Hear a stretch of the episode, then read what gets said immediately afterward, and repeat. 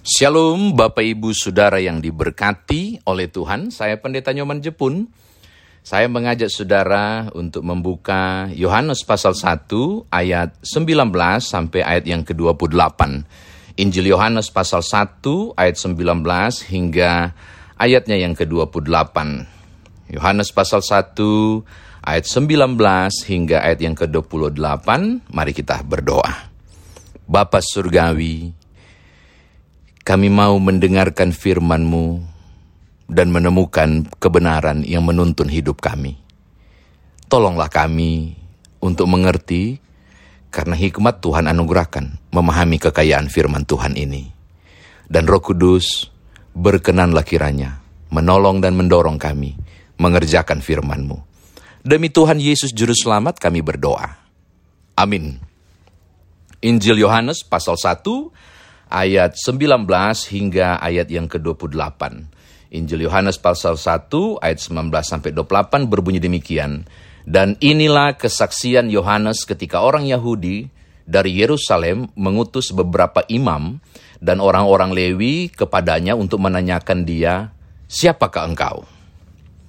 Ia mengaku dan tidak berdusta katanya, "Aku bukan Mesias." Lalu mereka bertanya kepadanya, "Kalau begitu, Siapa engkau? Elia. Dan ia menjawab, bukan. Engkaukah nabi yang akan datang? Dan ia menjawab, bukan. Maka kata mereka kepadanya, siapakah engkau? Sebab kami harus memberi jawab kepada mereka yang mengutus kami. Apakah katamu tentang dirimu sendiri? Jawabnya, Akulah suara yang berseru-seru di padang gurun Luruskanlah jalan Tuhan seperti yang telah dikatakan Nabi Yesaya. Dan di antara orang-orang yang diutus itu ada beberapa orang Farisi. Mereka bertanya kepad bertanya kepadanya katanya, "Mengapakah engkau membaptis? Jika engkau bukan Mesias, bukan Elia, dan bukan nabi yang akan datang." Yohanes menjawab mereka katanya, "Aku membaptis dengan air. Tetapi di tengah-tengah kamu berdiri dia yang tidak kamu kenal, yaitu dia yang datang kemudian daripadaku. Membuka tali kasutnya pun aku tidak layak. Hal itu terjadi di Betania, yang di seberang sungai Yordan, di mana Yohanes membaptis. Demikian firman Tuhan, saudara dan saya dikatakan berbahagia jika mendengarkan firman Tuhan ini, merenungkannya, memberitakannya istimewa, melakukan dalam hidup beriman. Bapak ibu saudara, kalau saudara mau tahu untuk apakah Injil Yohanes ini ditulis dengan maksud apakah akan dia sangat berbeda alur alur cerita dengan tiga Injil yang lain, tiga Injil yang lain itu disebut dengan satu Injil tiga pekabar Matius, Markus, Lukas itu berbeda dengan Injil Yohanes. Kayaknya dia running sendiri. Untuk apakah Injil Yohanes ini ditulis? Saya mau kasih tahu saudara bahwa tujuan Injil Yohanes itu ditulis ada di pasal 1 ayat 1 dan loncat pasal 14. Lihat ya, pada mulanya adalah firman.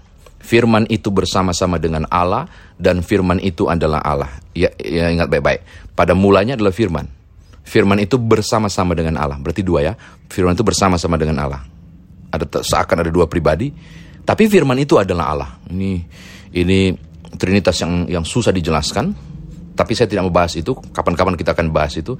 Lalu si firman yang adalah Allah itu di ayat 14 bilang begini, firman itu telah menjadi manusia yang diam di antara kita, Yunaninya Immanuel, dan kita telah melihat kemuliaannya, yaitu kemuliaan diberikan kepadanya sebagai anak tunggal Bapa. Dan kalau pakai Injil Lukas, namanya itu adalah Yesus. Jadi mau bilang begini, pada mulanya adalah firman, firman itu bersama-sama dengan Allah, saya kasih dalam kurung Allah Bapa. Firman itu adalah Allah juga, lalu dia bersama-sama dengan Bapa dan ketika itu dia menjelma menjadi manusia bernama Yesus Kristus. Mau kunci begini, Yesus Kristus adalah jelmaan dari firman. Dan karena firman itu adalah Allah, tidak bisa diragukan lagi. Yesus Kristus adalah Allah. Menarik ya? Jadi tujuan dari Injil Yohanes adalah untuk menyampaikan kabar berdasarkan Yohanes 1 ayat 14. Memperkenalkan siapakah Yesus Kristus sesungguhnya. Dia adalah Allah yang pada mulanya menciptakan langit dan bumi. Wow, Tuh Bapak Ibu kalau baca Injil Yohanes tuh uh, itu mengejutkan banyak orang. Nah, mari kita pindah. Tiba-tiba ada satu tokoh nih. Tokoh ini menarik Bapak Ibu. Dia sangat dikenal oleh banyak orang dan barangkali mengikuti memiliki pengikut yang luar biasa banyak. Kenapa saya berani sampai mengatakan dia dikenal oleh banyak orang dan diikuti oleh oleh pengikutnya banyak dan barangkali dia menghebohkan Kenapa saya berani bilang juga menghebohkan? Karena banyak yang kepo. Coba lihat ayat yang ke-19. Orang-orang Yahudi dari Yerusalem sampai ngutus loh imam. Ngutus imam, ngeri nggak? Imam loh yang diutus. Pejabat gereja kalau kita bilang begitu. Pejabat bait Allah yang diutus. Dua lagi jabatannya, imam dan Lewi. Itu diutus secara khusus. Untuk ngapain? Cari tahu. Siapa Yohanes itu? Berarti apa? Heboh Bapak Ibu ramai toko ini. Toko ini wow begitu kuat, begitu berpengaruh. Sampai mereka harus cari tahu siapakah engkau. Nah ketika berjumpa dengan Yohanes mereka tanya. Dan menarik sekali saya temukan di ayat yang ke-20. Ia mengaku dan tidak berdusta. Ini mau memberi penekanan khusus di ayat 20. Yohanes menjawab dalam kejujuran. Dan dia bilang begini. Aku bukan Mesias. What? Bukan Mesias? Kok banyak banget pengikutmu? Bukan Mesias. Kok begitu banyak kau terkenal dan menghebohkan gerakanmu? Lalu engkau siapa? Nabi? Elia? Atau bagaimana? Ini jawaban menarik. Bukan, saya bukan Elia. Bukan, saya juga bukan Nabi. Di dalam kejujuran, saya mau bilang, di dalam kejujuran dan di dalam kebenaran dia tidak berdosa. Dia menyampaikan, saya bukan Mesias, saya bukan Elia, saya bukan Nabi. Lagi ngetop ya, lagi ngetop orangnya. Yohanes ini dan lagi dicari banyak orang, banyak pengikutnya. Sekarang saya mau kasih balik kasus ini. Andai kata ada orang yang lagi di posisi naik panggung, lagi ngetop-ngetopnya, dan orang interview, Anda siapa? Eh, boleh ceritakan siapa dirimu? Bapak Ibu manusiawi kalau bilang, saya ini bla bla bla bla bla.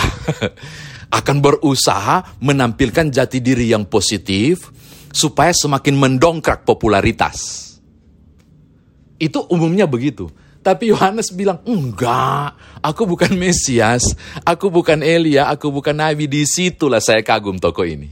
Iya loh Bapak Ibu, dia tidak berusaha menonjol loh, beneran. Dia nggak berusaha mengambil kesempatan untuk populer kembali dan lebih populer dari toko yang lain. Kenapa Bapak Ibu? Karena dia punya misi. Penulis Injil Yohanes oleh Yohanes sendiri, penuh uh, bukan Yohanes Baptis ya, uh, mau menekankan hal penting itu dia mau men, ini murid murid Yesus yang bernama Yohanes yang tulis Injil ini yang mengisahkan tentang Yohanes Pembaptis. Dia mau menekankan tentang satu tokoh yang tampil begitu rupa untuk target yang lebih besar.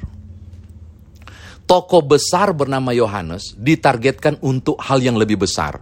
Apa hal yang lebih besar itu nanti sebentar saya jawab. Lalu dia bilang begini, kalau begitu siapa kau? Dia jawab begini, akulah suara yang berseru-seru. Ayat berapa itu? Ayat 23. Cuma suara, dan itu pun dikutip di Yesaya 40 ayat 3. Siapa, saya bukan siapa-siapa, Mesias saya bukan, Elia saya bukan, salah satu nabi juga bukan. Saya cuma corong, cuma suara yang menyiapkan pribadi yang lebih besar. Nah, itu jawaban saya. Jadi Injil Yohanes mau menampilkan dua toko. Toko yang pertama ini dia si Yohanes Pembaptis. Orang besar ini ditugaskan untuk hal yang besar. Apa hal yang besar itu? Saudara lihat, mengecilkan dirinya. Iya, keren kan? Hal besar yang diminta Tuhan untuk dilakukan oleh tokoh besar ini adalah mengecilkan dirinya sendiri supaya pribadi yang lebih besar segera tampil luar biasa. Kalian mau tahu? Saya cuma baptis dengan air. Itu dia bilang di ayat berapa ya? Ayat 24 dan 25. Itu jawaban. Dan, do, dan 26 dia jawab. Saya cuma baptis dengan air. Tapi dia, itu sambil nunjuk. Yang ada di tengah-tengah kalian, tuh kayaknya ditunjuk orangnya. Melepas tali kasutnya pun, maaf, membuka tali kasutnya pun, ayat 27, aku tidak layak. Ya ampun. Hal kedua saya mau bilang tadi. Orang besar ini bernama Yohanes, orang yang sangat terkenal ini bernama Yohanes, yang bikin kepo banyak orang, ditugaskan punya misi besar. Misi besarnya adalah mengecilkan dirinya sendiri untuk memperkenalkan pribadi yang lebih besar. Membuka kasutnya pun aku tidak layak. Membuka kasutnya pun, tahukah Bapak Ibu kasut? Itu di kaki dan biasanya itu kotor, biasanya disebut najis. Tidak suci karena kotor, masuk bait Allah lepas kasut. Lepaskanlah kasutmu. Tempat ini adalah tempat kudus. Itu barang yang gak kudus atau tidak suci. Kalau saudara mendengar di beberapa tempat di bait uh, di rumah ibadah non Kristen ada ada tulis batas suci, lepas lepas sandal di situ itu maksudnya. Itu barang yang nggak nggak layak untuk masuk. Di barang yang nggak layak untuk masuk itu sentuh sentuh saja Yohanes merasa nggak layak, padahal itu barang yang nggak layak. Tapi karena punyanya pribadi yang besar untuk pegang barang nggak layak dari pribadi yang besar itu gua nggak layak. Apa maksudnya Bapak Ibu? Dia sadar posisi. Uh, dia tahu posisi. Posisi saya apa? Kecil. Posisi saya apa? Kecil walaupun orang bilang saya besar. Walaupun banyak pengikutku, saya kecil. Ini catatan saya yang kedua. Yang ketiga, ketika dia menunjuk Yesus, ketika dia menunjuk Yesus, dia mau mengatakan fungsinya. Posisi saya rendah di bawah. Dan fungsi tugas saya memperkenalkan pribadi yang layak engkau kenal. Jangan cari tahu siapa saya. Saya bukan siapa-siapa. Yang kalian harus cari tahu itu loh. Pribadi yang besar itu loh. Itu tuh, itu tuh, tuh. Melepas kasutnya pun saya tidak layak. Saudara tangkap gak maksudnya? Ini hal ketiga penting banget. Hal kedua dia bicara saya sadar posisi. Tapi yang kedua ini penting. Dia tahu fungsinya apa. Tahu posisi, dia sadar fungsi. Apa fungsinya? Saya harus memperkenalkan itulah tujuan saya lahir. Pribadi yang agung dan besar itu. Nanti di ayat-ayat seterusnya baru menyebut Yesus Kristus. Wow. Dia tahu, dia sangat sadar posisinya di mana. Dia tahu untuk apa dia dilahirkan, yaitu membuka jalan supaya orang tidak harus mengenal dia, tapi harus mengenal pribadi besar bernama Yesus Kristus. Orang nggak perlu tahu siapa Yohanes dan apa fungsinya. Lu ngapain di sini orang nggak perlu tahu. Orang yang harus orang tahu adalah itu tuh, tuh, tuh sana tuh. Pribadi yang luar biasa. Membuka kasutnya pun aku tidak layak. Wah, luar biasa saya suka teks ini. Demikian firman Tuhan ditafsirkan. Nah sekarang, bagaimana kita bawa dalam kehidupan beriman kita? Bapak Ibu, hal pertama saya mau kasih tahu. Ini penting. Engkau dan aku selalu punya tujuan yang Tuhan inginkan ketika terlahir di dunia. Apa fungsi saudara? Di posisi mana saudara? Selalu punya target yang Tuhan inginkan. Lepas dari tanggung jawab Bapak Ibu sebagai seorang suami, istri, pejabat kah, atau pelayan kah, atau siapa pun saudara di tengah masyarakat, saya mau katakan seorang Kristen tidak pernah kebetulan lahir. Dia punya target yang Tuhan mau buat. Yang pertama, dia perlu sadar posisi. Apa sadar posisinya?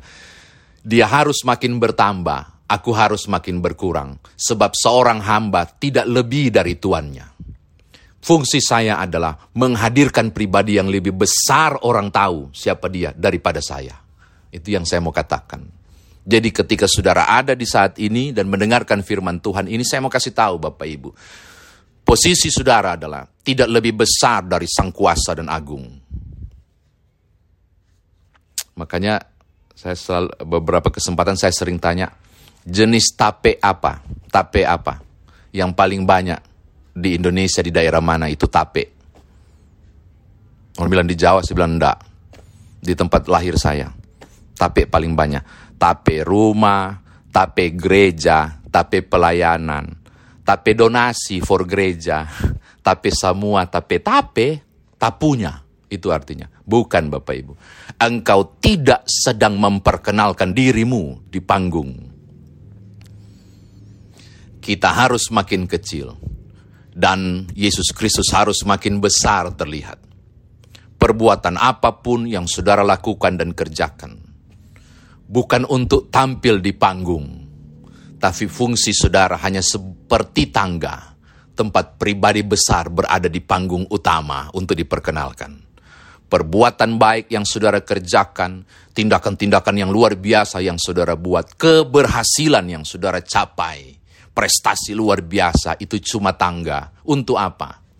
supaya Sang Maha Agung tetap ditinggikan dan dimuliakan dari prestasi saudara, dari kebaikan saudara, dari perbuatan-perbuatan menolong orang lain, dari kesuksesan saudara. Saya mau katakan itu. Mari sadar posisi. Sadar posisi. Tahu fungsi kita apa. Bahwa fungsi kita adalah menghadirkan kemuliaan Tuhan di dalamnya. Gitu, ini hal yang pertama. Yang kedua dan yang terakhir, menutup firman Tuhan ini. Karena itu kita harus mulai dari sekarang. Memikirkan peluang. Kehadiran saya adalah untuk perkenalkan Kristus dalam hidupku.